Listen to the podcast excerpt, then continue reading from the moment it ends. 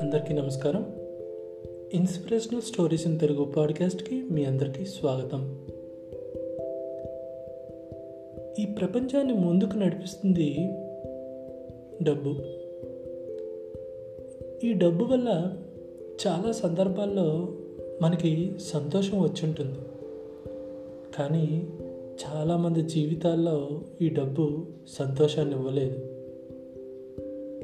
డబ్బు లేనన్ని రోజులు మనిషి జీవితం ప్రశాంతంగా సుఖంగా ఉండేది. కానీ ఎప్పుడైతే ఈ డబ్బు వచ్చిందో సంతోషం పోయి ఈ డబ్బు వెనకాల పరిగెట్టడం మొదలుపెట్టాం.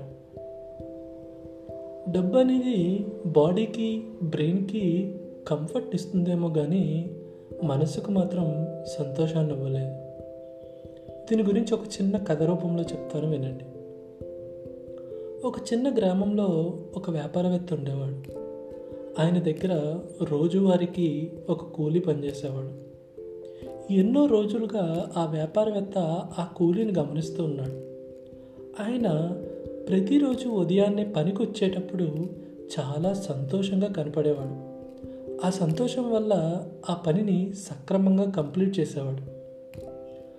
అది గమనించిన వ్యాపారవేత్త ఒకరోజు ఆయన దగ్గరికి వెళ్ళి మీరెంత సంతోషంగా ఉండడానికి కారణం ఏమిటి? అని అడిగాడు.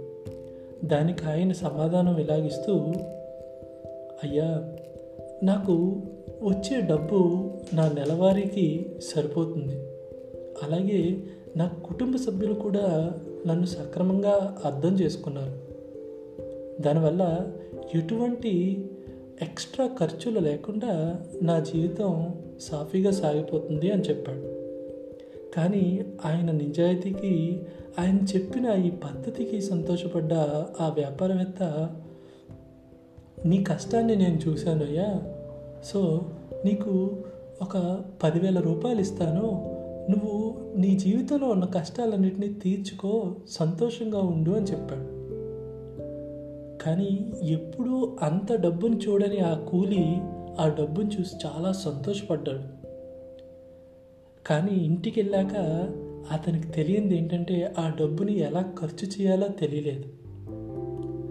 దీంతో ఆయన తర్వాత ఆలోచిద్దామని చెప్పి వాళ్ళ ఇంట్లోనే ఒక గొయ్య తీసి ఆ డబ్బునంతటినీ దాచాడు. రోజులు గడిచే కొద్దీ ఆయనకి ఇంట్లో వాళ్ళపై కూడా అనుమానం మొదలైంది. ఈ డబ్బు ఎవరైనా తీసేస్తారేమో? లేకపోతే ఎవరైనా దొంగలిస్తారేమో అని.